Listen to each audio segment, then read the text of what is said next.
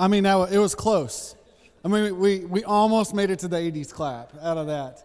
I mean, that one started, and then the other one was like, Do I start? And then y'all didn't join. And so they, they stopped.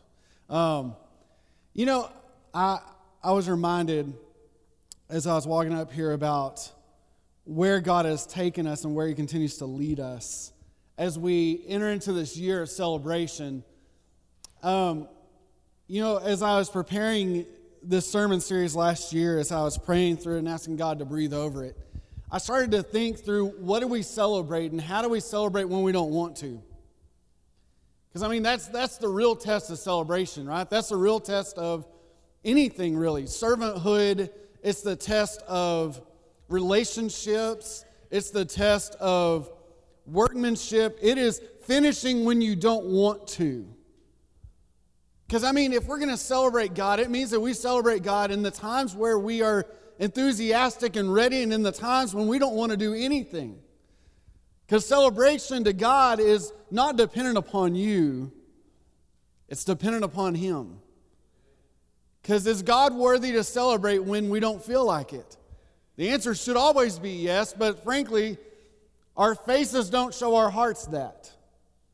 We, we just kind of live our lives as though we only need to celebrate God when He makes us happy. And let me just tell you if your fellowship with God is only dependent upon your happiness, you do not know Jesus Christ. I do not believe that Jesus is just the Savior so that you're happy. I do not believe that Jesus is just the Savior so that your, your time on earth is good. Frankly, if we're being honest, there are so many people that live their everyday life in complete suffering before God and are celebrating Him today. You see, the issue of celebration doesn't come with you being really uh, ready to stand and clap your hands. Celebration of God is dependent upon a God in heaven who is still holy and still awesome and still amazing in spite of us. Because we kind of ruin this thing. I want to make a, an admission before we start this sermon today of something that I believe that Satan is using us for. You know, I, I've been a student the last few days of news, like many of you that watched the inauguration. I don't know if y'all watched the, uh, the Women's March on Washington, if you watched any of that. Um, I do, however, realize that my close circle of Christian friends use that as their platform to destroy the world on social media. I mean, just flat out gouge the world. Can I just be honest with you? Let's not use our social media platforms to tell people how much we hate the world. Let's use it to show them how much Jesus died and loved it. That has nothing to do with the sermon. Maybe it does. Maybe God's going to bring that back around in this moment. But I, as brokenhearted as I was listening to the people in Washington, as brokenhearted as I was seeing the people destroy the city, as, as brokenhearted as I was hearing the, the, the hatred that came over microphones over this past weekend, that didn't break my heart near as much as the church's response. We can do better. We owe it to Jesus to do better. I believe that we need to be celebratory people that say, We hear you. We hear you. Jesus hears you. Now watch the church respond. That should be our response. I'm still reminded of the story that didn't make national news, but that I got in a news feed in my email that said that churches all around Washington, hearing the Women's March on Washington, set stations up for water and snacks. They didn't agree with what was being done, but they showed up. That's our job in this world, is to show up to be the hands and feet of Jesus because he's left us that ministry. We are to be the salt and light of the world, a city that cannot be hidden. Let's not celebrate the things that are unworthy, let's celebrate the one who is. In all of our actions, in all of our ways, let's make him known before us. There was a man that was born in the Great Depression he uh, was raised by an alcoholic father that died when he was young. After graduation, his mother died of pneumonia. He went on to pursue a fine arts degree and, in the midst of war, went to, uh, to enlist. He was weak, he was not strong, he didn't have the mental fortitude, and was rejected. He ultimately gave himself over to a greater power and he changed the world. That was Captain America.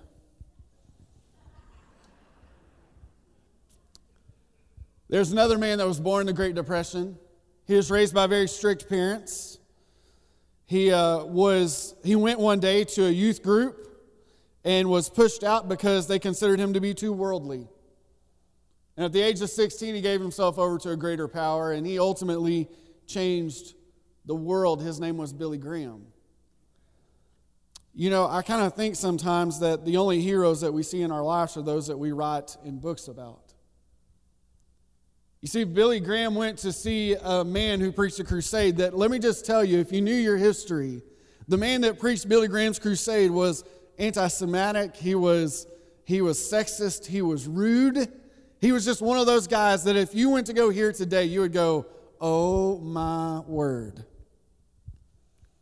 And frankly, we wouldn't like him very much. Billy Graham goes at the age of 16 to hear this man preach and gives his life to Christ and pursues Jesus with a lifetime of ministry. He sits over about eight intimate uh, relationships with presidents over his tenure. He moves nations. He holds rallies where he sells out uh, stadiums full of people to come hear the gospel. And listen, let's just be honest. If today a man started having revival services and he asked George Beverly Shea to be his musical act, very few people would be inspired today. But even in his day, George Beverly Shea sang low, didn't he? And many people started to criticize Billy Graham about his choice. Did y'all know that? They sent him letters telling him there's better singers out there. Told him that there is better acts that he could have. People that would attract the young people, is what they said. And so, you know what Billy Graham did that next crusade? He gave George Beverly Shea about 45% of the time that next time. And he listened. And they still, oh, he's not good. You need to get rid of him. Then he got 50%. Oh, he's not good. Then he got 70%. 70% of listening to George Beverly Shea singing, 30% of Billy Graham preaching. And the people quit talking. That's why one, one time he stands up and he says, If you came to be moved by a man behind a pulpit, you can leave. Because this man is moved by a God in heaven who actually can change your life. It's powerful. When we give ourselves over to something greater than us, that power will shift us to places we could never go. I am nothing more than a kid that was born and raised in the oil fields of Texas. That's my lineage. I was raised by an accountant and a stay at home mom. Ultimately, that accountant gave his life over to Christ into full time ministry, and it changed our world. I didn't grow up in mansions, didn't grow up in luxury. I grew up in, in parsonages. I grew up going to every meeting, ask my kids. Grew up going to every work day, grew up going to every visitation. I grew up going. So when my friends would come and say, Hey, can you go to this? I would ask my dad, Can I go? And he'd say, Well, we got a work day, so no. And I'd go, oh, Work day, yay. You know, the kind of work days in churches growing up where it was my dad, myself, and usually one other person. And dad was like, let's get after it, y'all. I grew up a guy that, that needed Jesus desperately, but just didn't realize it at the time. I've said long before that at age seven, I invited Christ into my heart. Little tent revival, Crosbyton, Texas. But can I just tell you something? At age seven, I didn't know really the rescuing power of Jesus over a life like I do today. Because, see, when I was in my teenage years, I lived like a teenager. How about you? And I desperately needed a Savior. And I can remember being in a disciple now at our church and the disciple now preacher preaching and saying how Christ can take a life that seems ordinary and make it extraordinary, and I didn't have that.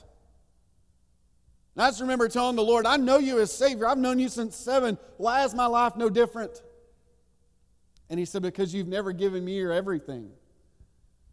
You see, at the time, as a teenager, I'd given Jesus my heart, but I hadn't given him my relationships, my future, my anything. And Jesus was patiently waiting for that encounter in my teenage years. I believe today that some of you have come to church today, and Jesus has been patiently waiting for you to give him your everything.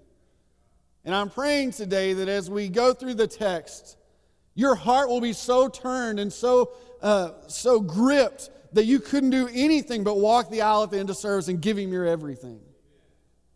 That is my prayer for you. Because I believe that when God takes a life, he changes it completely. And with that kind of person, God can change the world. I prayed for the last eight years for our president. I prayed every morning that the Lord will watch over Barack Obama, which would protect him. He, his wife, his girls. I prayed that he would make sound decisions. I prayed that God would lead him, that he would orchestrate great people around him. I prayed that he would be the greatest president we ever had. I'm praying the same thing for Donald Trump.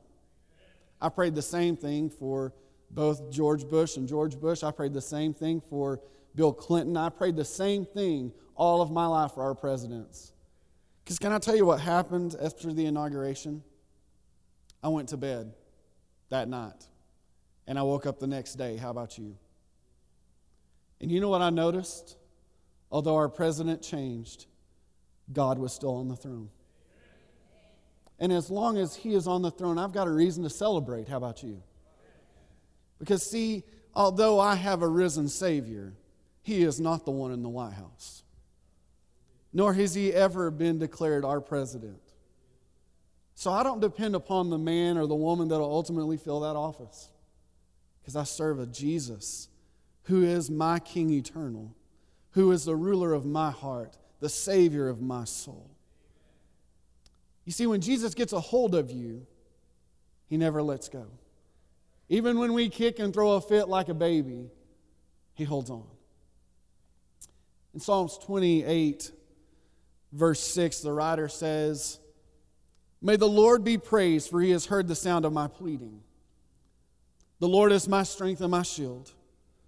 My heart trusts in him, and I am helped. Therefore, my heart rejoices and I praise him with my song. The Lord is the strength of his people. He is a stronghold of salvation for his anointed. Save your people, bless your possession, shepherd them, and carry them forever. You know, I kind of wonder sometimes what it would have taken to be David. I don't know if he ever had that moment where he felt at peace. I don't know if David ever had that moment that he felt calm. He was always the young one, he was always the abandoned one, he was always the challenged one, he was always the hunted one, he was always the perplexed one, he was always the wounded one. Can you find yourself in any of those? I know I can. It reminds me today as we read the words of David a few things. The first off is we all start out weak, defenseless, untrusting, and abandoned. We all start off with those key things in our lives. We all start off with this weakness that we need someone that would hold us and take care of us. Remind yourselves of what it was like to be a baby for a second. It might have been yesterday. But remind yourself of what it took to be taken care of. You were defenseless. You were untrusting. You didn't quite know who to lean into. Remind yourself of the toddler years. You remember those years when someone would say, Come here to me, and you'd go, I don't know you. What about abandoned? What about abandoned? You know, as I think about the physical self, we have to remind ourselves of the spiritual one. You see, without Jesus, you have no strength. Without the Lord, you are defenseless. The evil one has nothing but just straight fires right at your soul. You are untrusting. And while you think you may have trust in things, I can assure you of this when you have no one that lasts eternal, everyone is untrustworthy. The next you may feel abandoned. I can guarantee you this without him, we're just tossed like a ship on the sea, aren't we? But the greatness of this passage is where it starts in verse 6 for me. It says this May the Lord be praised, for he has heard the sound of my pleading. That's prayer. The Lord hears the prayers of his people, he always has. The Lord hears the prayers of his people. He hears them today. He hears the prayers of his people in Amarillo. He hears the prayers of his people in Austin. He hears the prayers of his people in Chicago. He hears the prayers of his people in England and in Zimbabwe. And even if there's an astronaut in space, he hears their prayers. There is nowhere that God cannot hear the prayers of his people. He hears the prayers of his people when they are small and when they are old. He hears the prayers of his people. The beauty of that is he doesn't stay silent. We walked, uh, John Mickey and myself walked today into a couple of life groups with our prayer journals in hand. And while I can guarantee you today is not a sales pitch for going and buying a prayer journal, let me assure you what it is. The practice of prayer journaling for me allows me to see that God not only hears my prayers, but He answers them. How do you know when God answers a prayer unless it's yours? As a pastor, I have people all the time that come to me and say, Brother Kyle, um, Would you pray for this about me? And I honestly say yes, but I always do it right then. You know why? Because the next moment someone else is going to say it. The next moment someone else is going to say it. Y'all, y'all experience that with me. When people know you pray, they ask you to pray. And so I started journaling it. When you tell me to pray for something, I write it in my prayer journal. And what's amazing is I've had the blessing of getting to see your prayers answered. That's the beauty of it.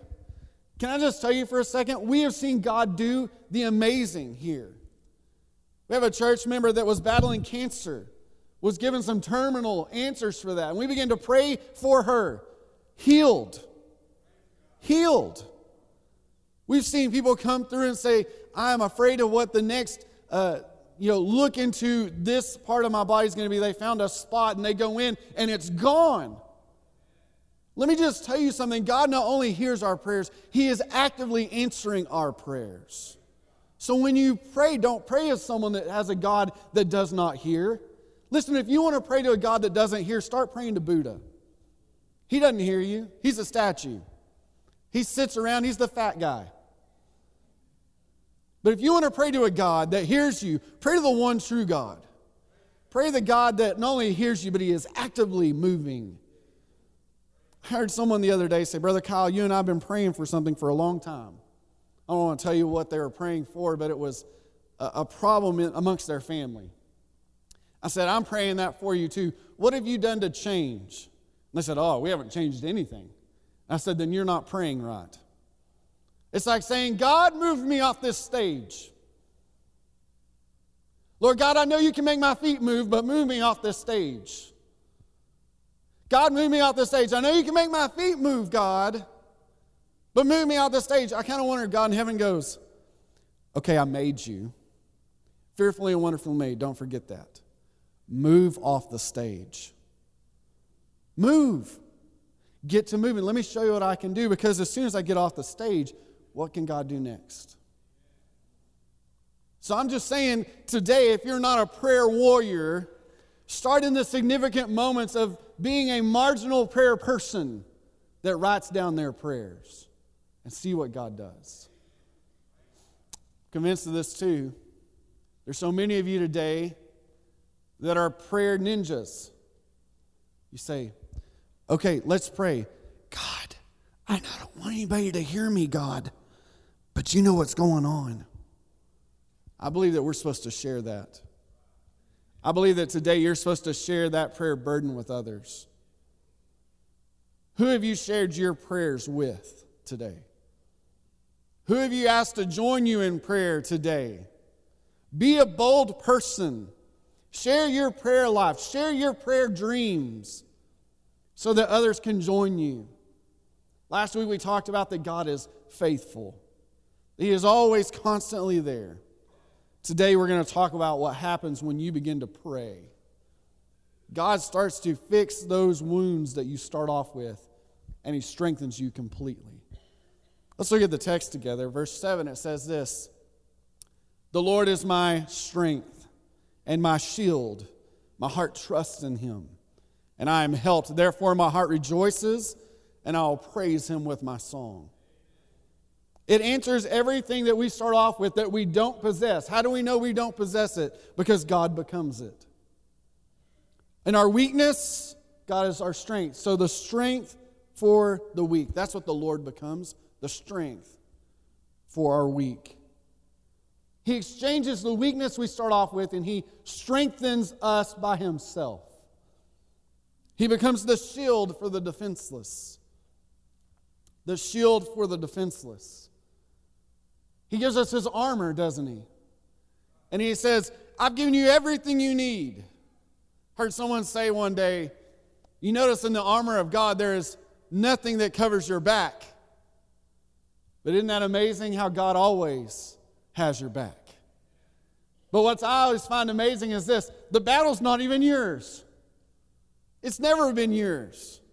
All you get to do is dress in his armor. He's got the battle.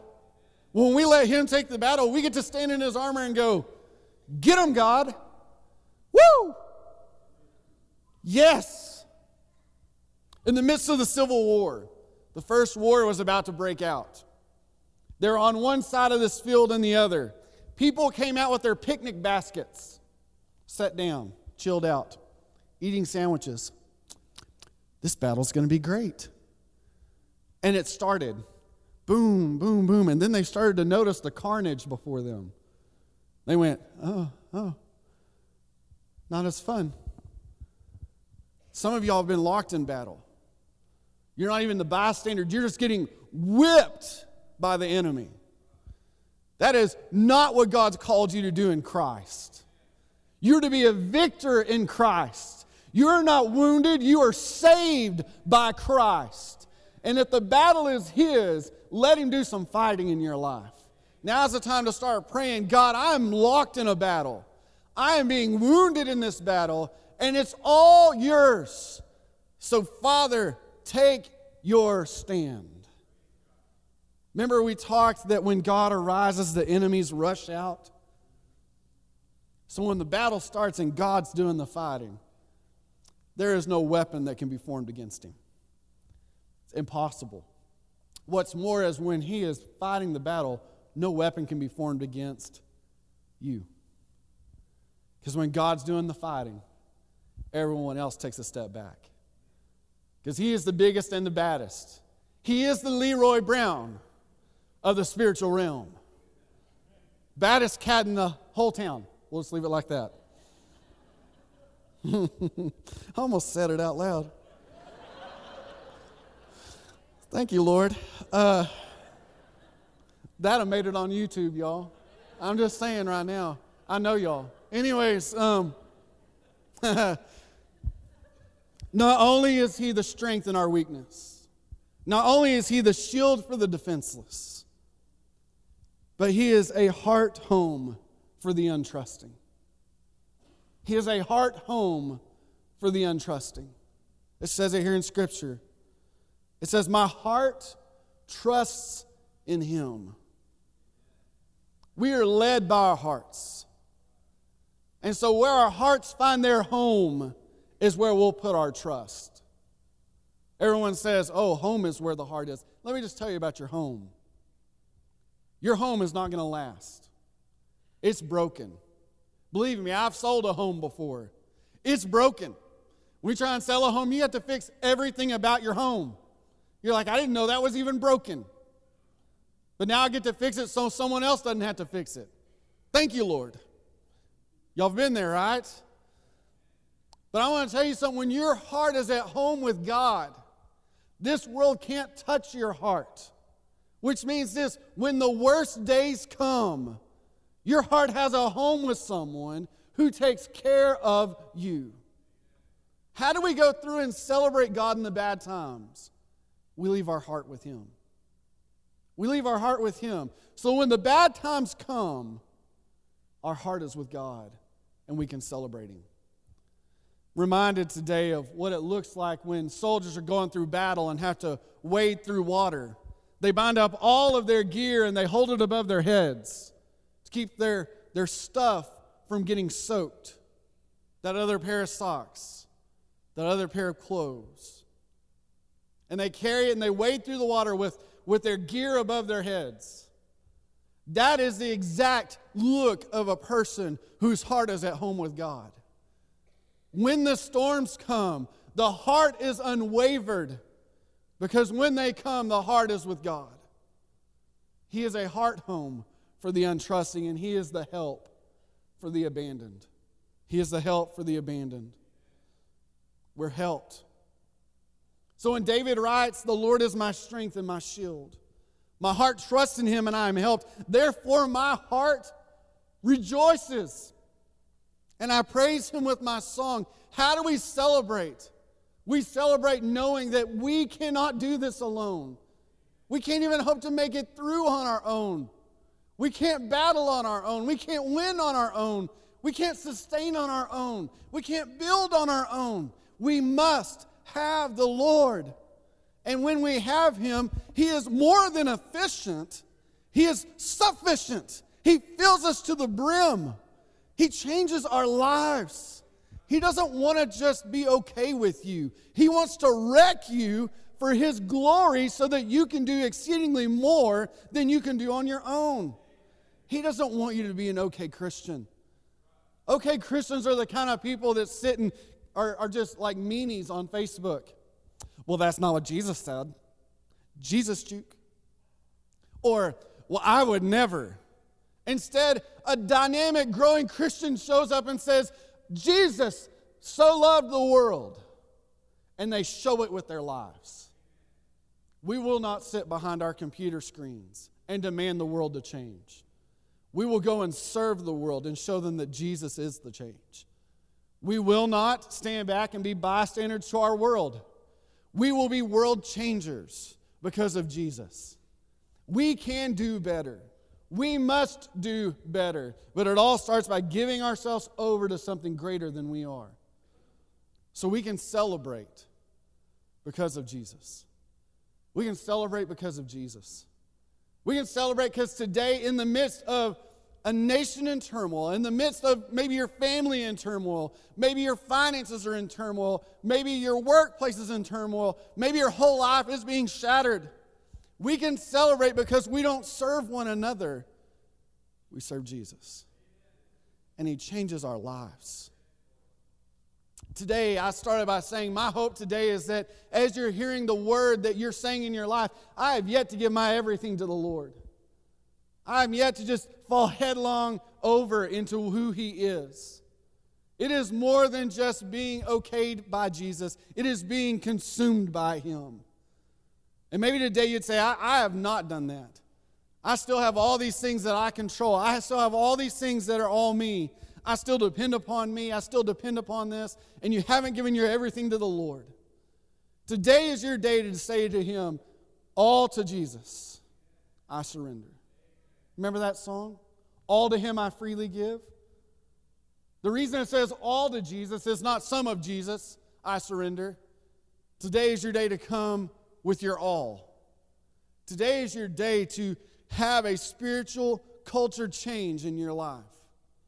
It's to allow the Spirit of God to shift you into who He wants you to be. But it starts by you giving Him your everything, not just your some, but you're everything. I remember a story I heard a long time ago, and I finally found out where it came from. North Carolina.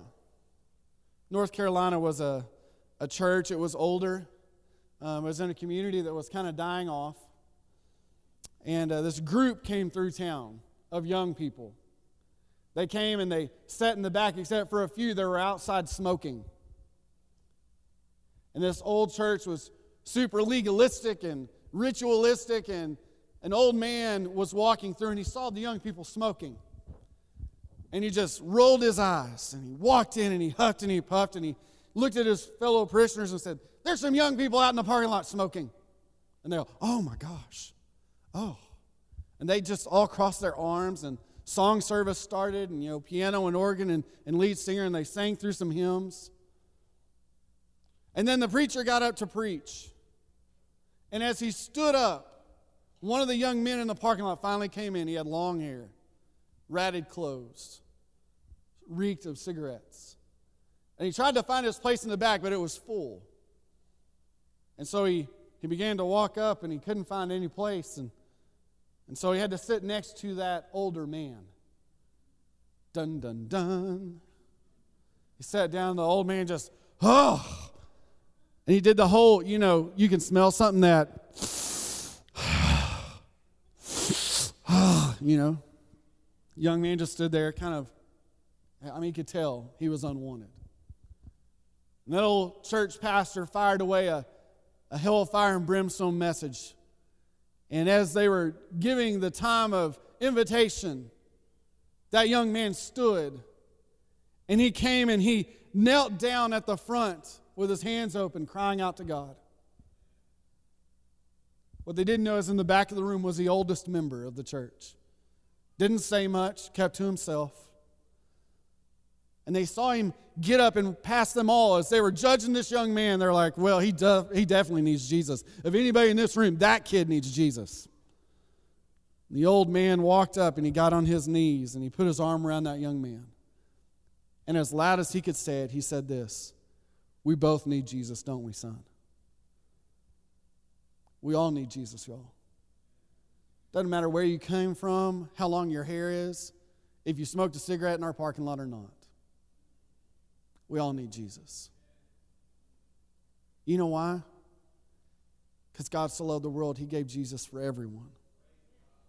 Not just for the ones that, that are dressed the part, but for everyone.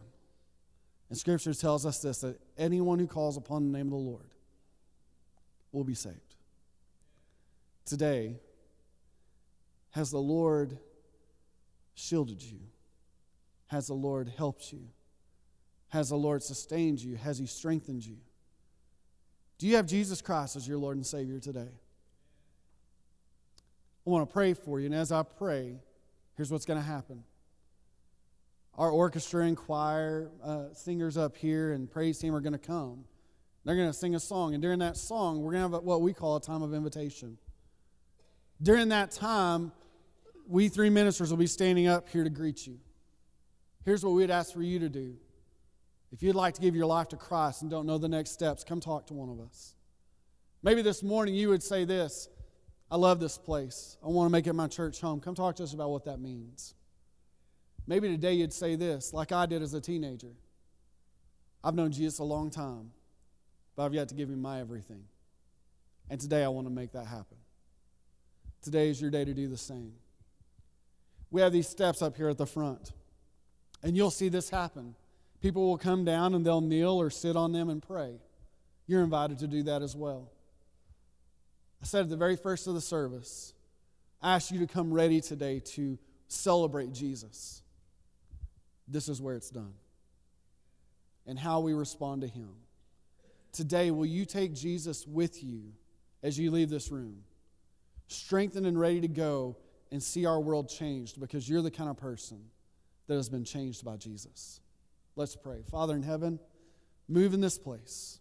May your spirit fall fresh right now. Lord, change the mood, change the tone.